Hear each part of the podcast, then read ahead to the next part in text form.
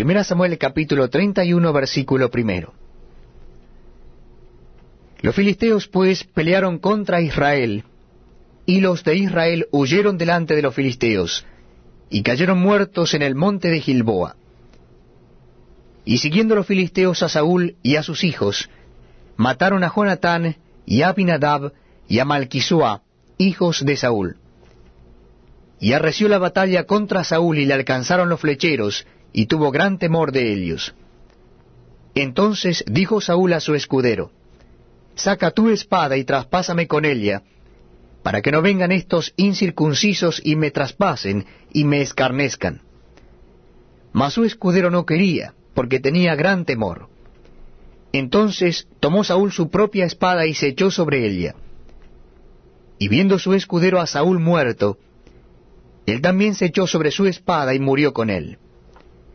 Así murió Saúl en aquel día juntamente con sus tres hijos y su escudero, y todos sus varones. Y los de Israel que eran del otro lado del valle, y del otro lado del Jordán, viendo que Israel había huido y que Saúl y sus hijos habían sido muertos, dejaron las ciudades y huyeron, y los filisteos vinieron y habitaron en ellas.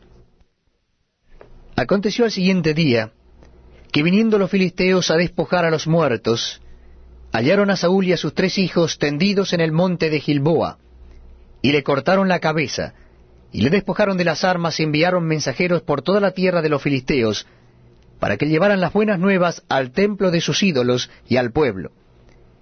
Y pusieron sus armas en el templo de Astarot, y colgaron su cuerpo en el muro de Bethsam.